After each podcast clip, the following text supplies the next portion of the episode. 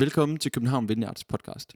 Vi er glade for, at du lytter med, og vi håber, at du vil blive inspireret, opmuntret og udfordret i din tro og dit liv, hvor du end er.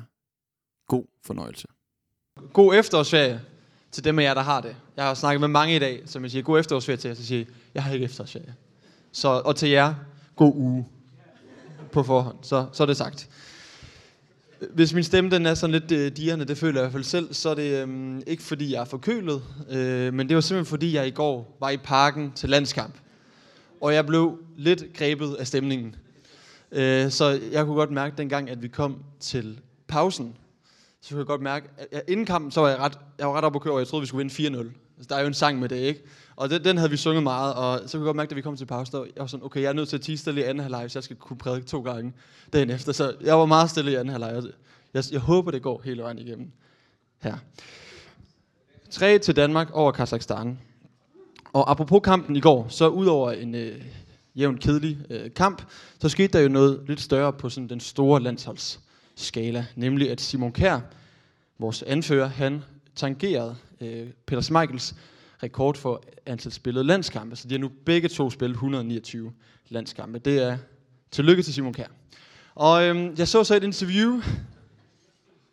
Ja, jeg så et interview med ham her, øhm, her til morgen, hvor han går ud og udtaler, at fodbold har været hele mit liv. Han siger, lige siden han var fire år gammel, så er det, det, så er det simpelthen det, det hele det har handlet om. Det hele har handlet om fodbold, og man kunne se både den der glæde hos ham, og samtidig så kunne man også høre i stemmen det her, det har virkelig kostet meget. Det har været dyrt at nå til det, han har opnået. Og det er ikke fordi, vi skal stå her og have, have ondt af Simon Kær over alle de offer, han har, han, har, han har gjort. Jeg har en idé om, han har tjent ret mange penge som fodboldspiller. Han har spillet mange landskaber. Han har haft mange fede oplevelser sikkert. Men der er ingen tvivl om, det han har opnået, det har kostet noget. Og jeg ved ikke med dig, om du også kender til det her spørgsmål. Hvad må det egentlig koste mig?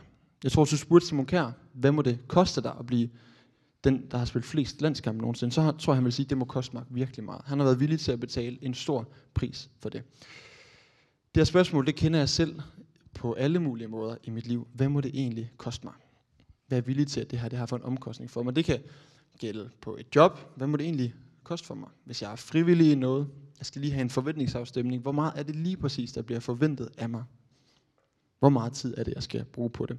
Det kan også gælde omkring min tro. Hvad må det egentlig koste mig at tro? Hvad nu hvis andre synes, jeg er lidt fjollet, eller siger skøre ting? Hvad må det egentlig koste mig? Det kan også være at gå i kirke. Nu ved jeg jo, at det er blevet mørkt og koldt udenfor, så når man ligger der i sengen kl. 18.30 under dynen, og der er en god Netflix-serie, hvad må det koste mig at tage til Guds tjeneste? Det kan man så gå og tænke over. Hvad må det koste mig? Det, kan jeg stille, det spørgsmål kan jeg stille mig selv ind i, i mange dele af mit liv. Men det spørgsmål, det er noget, som Paulus, som vi skal dykke lidt ned i i dag, han udfordrer ret meget. Og prøver at se, om vi kan løfte vores blik væk fra det spørgsmål og se mere hen på Jesus, se lidt mere væk fra os selv. Jeg har øh, kaldt min tale Glæde midt i omkostninger. Og det er første prædiken i en pr- lille prædikenserie, som vi starter nu, som kommer til at køre fra i dag, og så fire søndage frem så vi kommer øh, Filipperbrevet, som vi skal dykke ned i, øh, er et brev, som Paulus ja, han har skrevet til en menighed i Filippi. Og der er fire kapitler i den her, så vi kommer til at tage sådan et kapitel af gangen her de næste fire søndage. Så også bare velkommen til at finde det frem derhjemme og læse med, hvis du har lyst til det her den næste måneds tid. I det her brev, der er der ligesom nogle hovedtematikker, og et af hovedtematikkerne, det er sjovt nok Jesus. Det handler rigtig meget om Jesus, og rigtig meget om, hvad Jesus han har gjort for os, og hvordan det skal forme os til, at vi kan gøre det samme for andre. Og samtidig så er der et andet hovedtema, og det er glæde. Gang på gang taler Paulus omkring, at vi skal glæde os. Glæd jer altid i Herren. Glæd jer altid. Og det er egentlig ret paradoxalt, at det handler rigtig meget om glæde, fordi når, da Paulus han skriver det her, så sidder han i en fængselscelle og skriver et brev til en kirke om, at de skal glæde sig. Han oplever virkelig, at det har en pris, at det koster ham noget at tro. Det er enormt omkostningsfuldt for ham, mens han sidder her og skriver om glæde. Og jeg har lyst til at starte med et, øh, nogle få vers fra kapitel 1, hvor det her det kommer frem, både det med glæden og omkostningen. Jeg vil have, at I skal vide, brødre, at forholdene her hos mig snarest har ført til fremgang for evangeliet. Så det er blevet klart i hele borgen og for alle andre, at det for Kristi skyld, jeg er i lænker. Og i tillid til Herren har de fleste af brødrene ved mine lænker fået større mod til at tale ordet uden frygt. Han sidder her i fængsel, og han i tale sætter, jeg sidder her i lænker. Men alligevel så siger han, det har ført til fremgang. Han løfter lige blikket og ser på den glæde, det faktisk er. At der er folk, fordi han sidder der i det her fængsel, der har hørt om Jesus, der ellers ikke ville have hørt om ham. Jeg synes, det er en ret vild tilgang til det at sidde i et fængsel. Men her midt i, at det virkelig koster ham noget, så finder han en glæde frem. Og hvis vi kigger lidt på Paulus' liv, så kan jeg ikke lade med at tænke på det her spørgsmål. Havde han regnet med, da han blev kristen, at det ville blive på den her måde? Og, og måske, jeg tror faktisk godt, han var klar over, at det ikke ville blive så let. Det er sådan med Paulus, at han vokser op øh, som jøde, og er det også som voksen, og bliver sådan meget, øh, han er sådan meget stærk i sin overbevisning, og meget sikker på, den jødiske tro er det eneste rigtige. Så da der pludselig er nogen, der går og siger, Jesus, han er her, han er død, og han er opstået, det er ham, vi skal tro på nu. Han er den, som vi har gået og ventet på. Han er virkelig verdens herre. Da folk lige begynder at gå og sige det og tro på det, det sætter hans pis fuldstændig i Han bliver rasende, Paulus. Så de her kristus-troende mennesker, de skal ned med nakken, så han begynder at forfølge dem. Vi kan læse om, hvordan han ønsker at få sat øh, øh, ja, få fanget mennesker, endda få dræbt nogle af de her mennesker, der begyndte at tro på Jesus. Og så på et tidspunkt, mens han er på vej til en by, som hedder Damaskus, mens han er i gang med at forfølge de her kristne, så får han et syn fra himlen, og han siger bagefter om det her syn, at han mødte Jesus der, eller at Jesus møder ham lige der. Han hører hans stemme, han bliver tiltalt af Jesus. Det er ikke sådan, at Paulus han har mødt Jesus fysisk, men han er så sikker på det møde, han har der at, øh, med Jesus, at han selv siger, jeg har mødt Jesus. Han er helt sikker på, at han har mødt Jesus. Der er ikke nogen, der kan stå tvivl omkring det. Og det bliver sådan et kæmpe U-turn i hans liv. Hele hans verden bliver vendt på hovedet. Og han går fra at være den her forfølger til selv at blive en del af den her gruppe, som faktisk er forfulgt. Så jeg tror faktisk godt, da han vælger at sige, Jesus han er herre, så tror jeg godt, han ved, hvilken omkostning det faktisk måske kan komme til at have for ham. Fordi han har nogle gutter, som han selv har gejlet en stemning op hos. Måske de vil komme efter ham nu. Men han begynder at rejse rundt omkring, fra by til by, fortæller om Jesus. Og der hvor de kom, så plantede de kirker. Og gang på gang, når han gjorde det her, så blev han mødt af opposition igen og igen og igen. På et tidspunkt kommer han så til den her by, som hedder Filippi, som er den by, som brevet, vi skal dykke ned i her i dag, er skrevet til den en by, som ligger i det nuværende Grækenland, sådan tæt på øh, det nuværende Tyrkiet. Det var under Romers belejring, og Paulus han kommer til den her by, sådan, det har været en by, hvor der har været mange forskellige slags folk. Der har nok været nogen, der har sådan været lidt jødisk eller tro, der har været nogen, der er eller tro. Der er sådan en god pærevælling af forskellige slags mennesker, der bor her. Og så, da han kommer hertil, så begynder han at gå og opsøge, hvem kan han falde i snak med? Hvem kan han få lov at fortælle, at Jesus er her? Og han møder en kvinde, som hedder Lydia. Der står, hun er en forretningskvinde, sandsynligvis en rig kvinde, som er Gud frygtig. Og hende og nogle andre, de mødes i hendes hus en gang imellem og har en bedegruppe. Og jeg forestiller mig, at Paulus er kommet hen til dem, set de er i gang med at bede, han sætter sig ned, de snakker. Og så står der, at de begynder at mødes dag efter dag efter dag, og Lydia og de andre, de giver deres liv til Jesus. Og her, så starter der på Vineyardsk en lille netværksgruppe. Og den her netværksgruppe, den vokser langsomt og bliver til det, som bliver til en fuld kirke. Der er, så ikke, der er så nogen i Filippi her, i den her by, som er sur på Paulus, og han går og fortæller om Jesus, og selvfølgelig han ender øh, med at blive forhånet, pisket, sat i fængsel, fængslet ryster, øh, han kommer ud af fængsel. Det kan man læse om i Apostlenes Gerninger, kapitel 16. Det kan man gå ind og gøre. Han ender med at blive sendt bort fra øh, den her by. Men så næste gang vi ligesom hører om den her by, det er, hvor Paulus så skriver det her brev. Det gør han nogle år efter, han selv har været der, mens han, som jeg sagde, sidder i et fængsel. Og så vil han sende en tak til den her kirke, fordi de har tænkt på ham, de har bedt for ham, de har husket på ham. De har endda indsamlet nogle penge til ham. Så her sidder han og skriver det her brev. Og jeg tror nogle gange, det, det er godt nok lige at mindes om, hvad er det egentlig for en tekst, jeg læser i Bibelen? Hvad, hvad var det egentlig for en tekst, det oprindeligt har været? Og det her, det var ikke en eller anden øh, Ph.D. Nogle, der, Bibelen har 66 forskellige små bøger, og nogle gange kan jeg godt komme til at læse det som sådan 66 afhandlinger omkring, hvem Gud han er. Men det er faktisk ikke det, det er. Det her, det er et brev, som Paulus skriver ud fra en bestemt situation og til en bestemt situation. Og nu vil vi så dykke ned i kapitel 1, vers 18-26, som er sådan den primære tekst, vi skal være sammen om her i dag.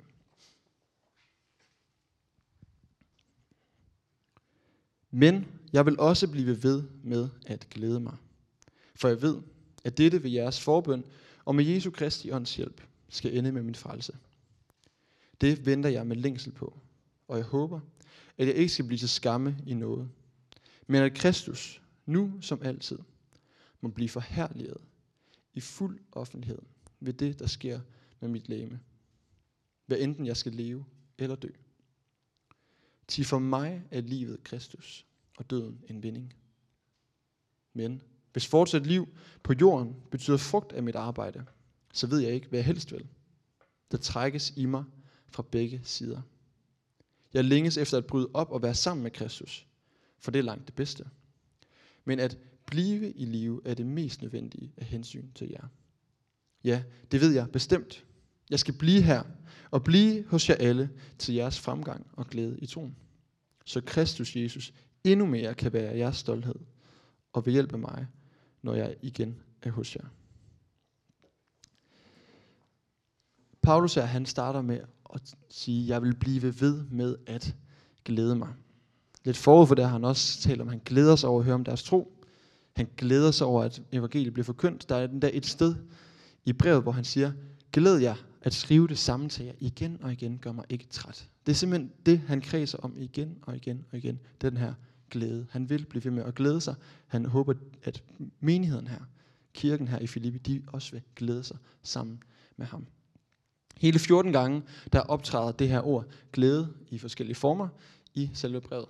Det hedder kara øh, på græsk, og det er egentlig meget fint at oversætte det med glæde. Men det kan også godt rumme sådan et, et element af det her, at glæde sig over Gud, at glæde sig over Guds nåde.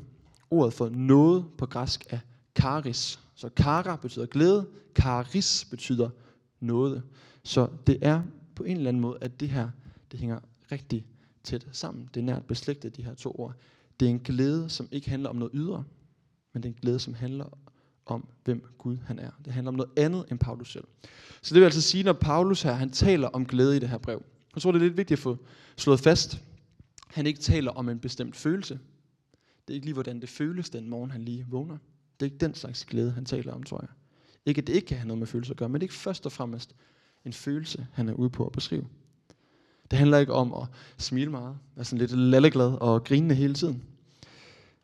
Det handler ikke om, at det hele bare skal være sjovt.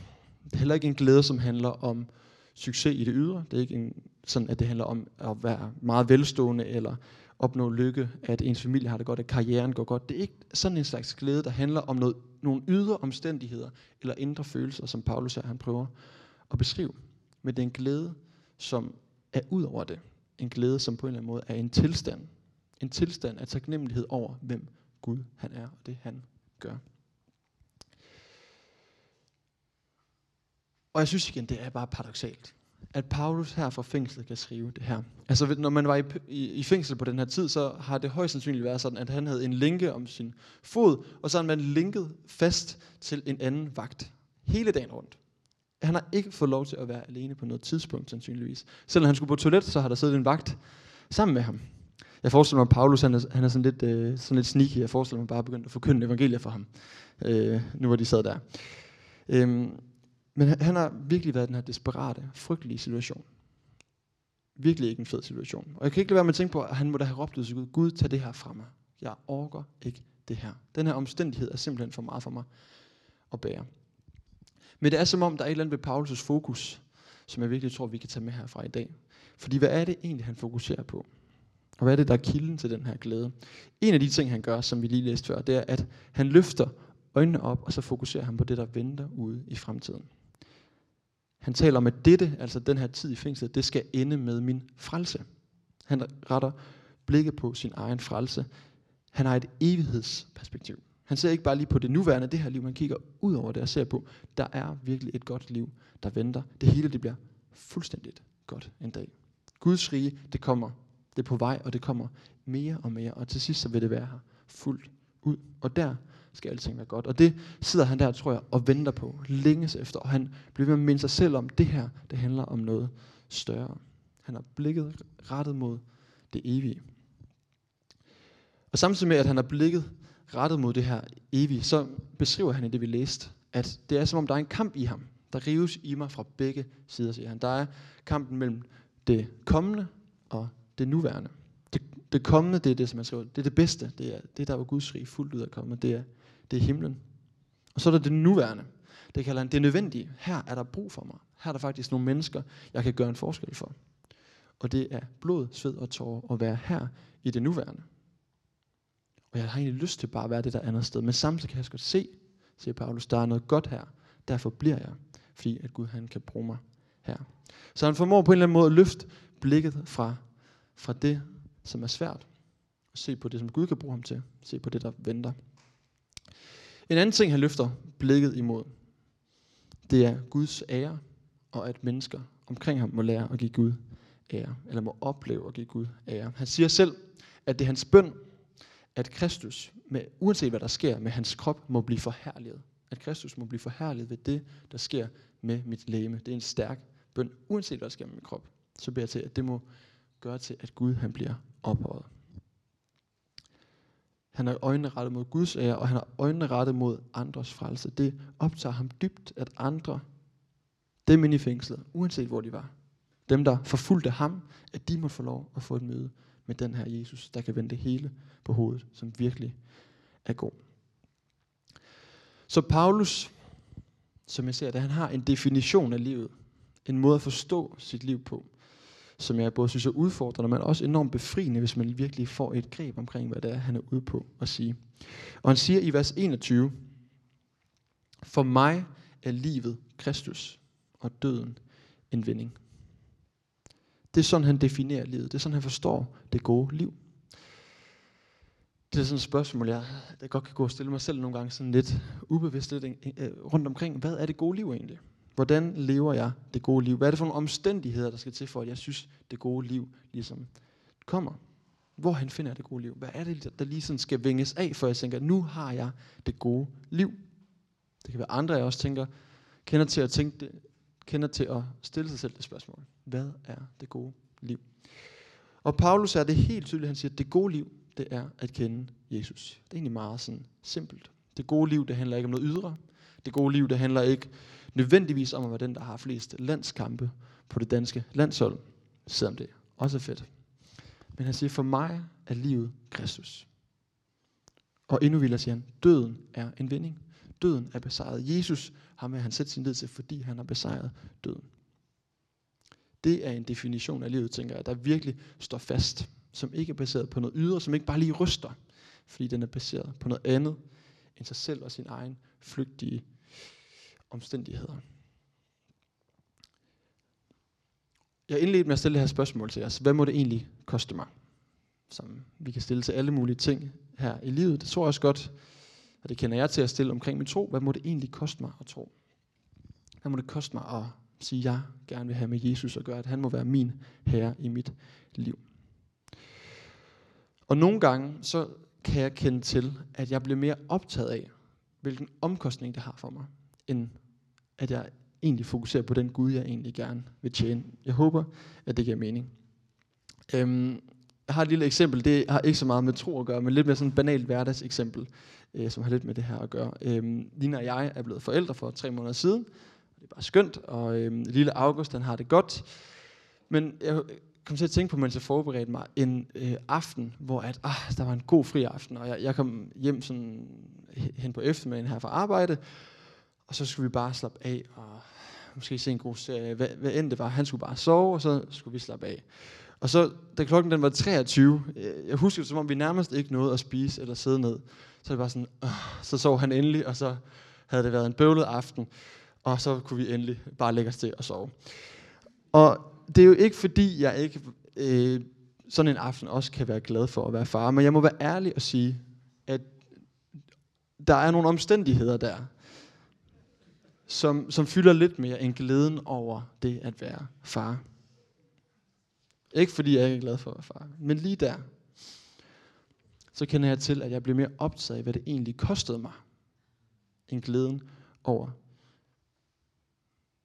det, som jeg får, og det, som jeg er.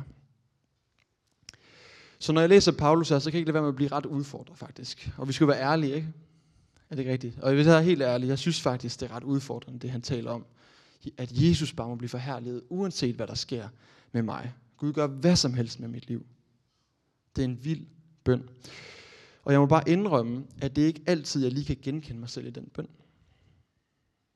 Det er ikke lige altid, jeg kan det. Det er ikke altid, jeg lige har en erfaring af, at, at, at det der det er en bøn, jeg lige beder. Det betyder ikke, at det ikke er sandt. Det tror jeg er sandligt der, men det er noget, der godt kan udfordre mig. Og jeg kan nogle gange godt bare få lov, lyst til sådan lige at bortforklare Paulus, sige, at ah, det var bare ham, og han havde særlig noget af Gud til at gøre nogle bestemte ting, og så videre. Det var bare for mange år siden. Men samtidig i det, at jeg blev udfordret, så tror jeg også på, at der her i det her med at glæde sig over Gud, under alle omstændigheder virkelig er noget befriende. Og jeg tror, der er en hemmelighed i at få løftet vores blik. Få løftet mit blik fra mig selv, og stille, når jeg stiller mig selv det her spørgsmål, hvad må det koste mig? Få løftet blikket og se på Jesus. Så Paulus' glæde, hvad er årsagen til den? Hvordan kan Paulus have så vild en glæde midt i den her situation, han står i? Og jeg tror faktisk, at svaret er ret simpelt, og jeg har måske endda sagt det nogle gange nu. Svaret er, at hans glæde afhænger ene og alene af Jesus. Den glæde, han her taler om, er ikke en følelse. Den glæde, han taler om her, det er ikke en præstation. Det er ikke noget, jeg sådan skal gejle mig selv op til. Men det er nærmere en glæde, som jeg bliver fundet af. En glæde, som finder mig. Fordi at Gud, han bliver ved med at finde mig. Det er ikke en glæde, der handler om, at mine omstændigheder er konstante, men en glæde, som handler om, at Gud er konstant. At jeg kan blive ved med at glæde mig over ham, fordi at han er trofast, fordi at han er god. Det er virkelig noget at kunne glæde sig over, at Jesus han er god. Så svaret på, hvordan Paulus skal være så glad, er egentlig ret simpelt. Men det kan også godt være ret udfordrende. At få det blik på livet, at det faktisk, at kunne sige sammen med Paulus, for mig er livet Kristus. Det er ham, det hele handler om. Paulus siger selv i vers 29, lidt efter den tekst, vi har været omkring, han siger, for I har for Kristi skyld fået skænket den noget, ikke blot at tro på ham, men også at lide for hans skyld. Han, øh, det her ord, at han har fået skænket den noget, det er ordet karizomai. Det minder om karis fra før, ikke? Det her med glæde. Det er faktisk en glæde for ham at få lov at lide sammen med Jesus. Fordi at det skaber glæde i andre andre igennem det, der sker med Paulus, får lov til at se, hvem Jesus er. Får lov til at fordele i den her glæde, det er at kende Gud, at være kendt af ham. Jeg nævnte før, at han stod i den her sådan splittede situation mellem det fremtidige og det nuværende. Skal jeg bare tage hjem til Jesus nu, eller skal jeg blive her og arbejde videre? Og han jo ender jo egentlig også med at træffe en beslutning. Han siger til dem, ja, jeg ved bestemt, hvad det er, jeg skal gøre. Jeg skal blive her. Jeg skal blive hos jer til jeres alles fremgang og glæde i troen. Det er det, der han har for øje, at andre de må få lov at finde den glæde, han selv har fundet i Jesus, som er urokkelig. Han siger selv i et andet brev, i andet Korintherbrev, skrevet til en anden kirke, han siger, vi er ikke herre over jeres tro, men medarbejdere på jeres glæde. I står jo allerede i troen. Vi er medarbejdere på jeres glæde. Og jeg kan jo stille mig selv det spørgsmål. Jeg tror, vi alle sammen kan stille os selv det spørgsmål. Har jeg fået del i den her glæde? Ikke nødvendigvis den her følelse, men har jeg fået del i den glæde over, hvem Gud han er. At han virkelig er trofast, at han virkelig er god.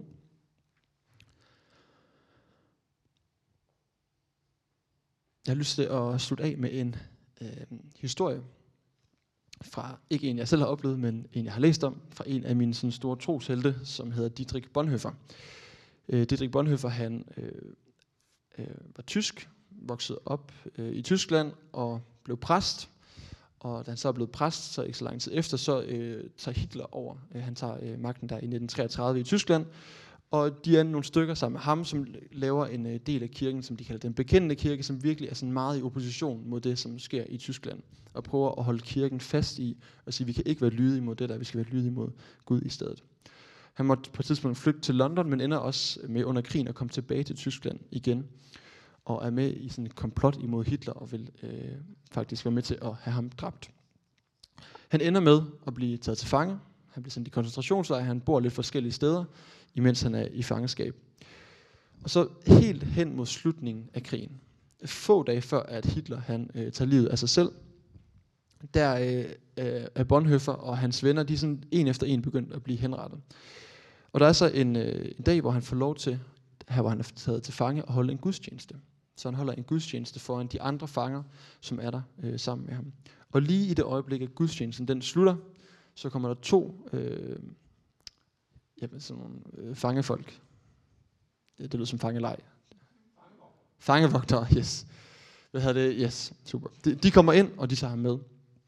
Og der siger han så den her øh, sætning, som er de sidste ord, man ligesom har, han sådan officielt har sagt foran flere. Han siger, dette er afslutningen. For mig, begyndelsen til livet. Dette er afslutningen. For mig, begyndelsen til livet. Jeg synes godt nok, at det er en vild sætning at sige. Og jeg kan ikke lade være med at tænke på, Bonhoeffer her, han må virkelig have fået lov at erfare, at der findes en glæde i Jesus, som langt overgår, som langt overgår noget, jeg overhovedet kan erfare i den her verden. Ellers kan man ikke sige sådan der. At for mig er det her begyndelsen til livet. Det er fordi, han har fået del i den her glæde, som ikke er bundet op på ydre omstændigheder, men er bundet op på, at Gud er god. At Gud selv i døden vil være der. At Gud selv i døden vil bære os. Jeg vil gerne invitere jer til at rejse jer op. Vi skal til at, at bede lidt sammen. Og min bøn for i aften, det er, og en bøn, jeg gerne vil invitere alle sammen til at være en del af, det er, at vi må få løftet vores blik. Løfte vores blik væk fra os selv, og ikke for sådan at benægte øh, svære ting i livet. Jeg anerkender fuldt ud, at vi har alle sammen sikkert nogle ting i vores liv, som vi glæder os over, nogle ting, som vi frustrerer os over, og det kan være, at du er kommet i dag, og du bare tænker, de omstændigheder, der er i mit liv, det, det, er, det er frygteligt. Nogle gange kan vi være i virkelig hårde tider. Og det er ikke sådan, at jeg tror, at vi skal benægte det, og heller ikke ud på at sige, at det er ligegyldigt. Men jeg tror, der er en invitation til at sige, sammen med Paulus her, og løft vores blik. Og ikke benægte det, men løft vores blik, og så se hen på Jesus. Og finde en glæde over, at han er trofast. Finde en glæde over, at han er god hver en dag. Finde en glæde over, at hans nåde, den er mig nok hver eneste dag. Tak fordi du lyttede med. Vi håber, du går herfra med fred i hjertet og mod på mere. Du kan finde mere fra København Vineyard på Facebook, Instagram og vores hjemmeside. Du skal vide, at du altid er velkommen i vores kirke på Nyvej 7. God dag.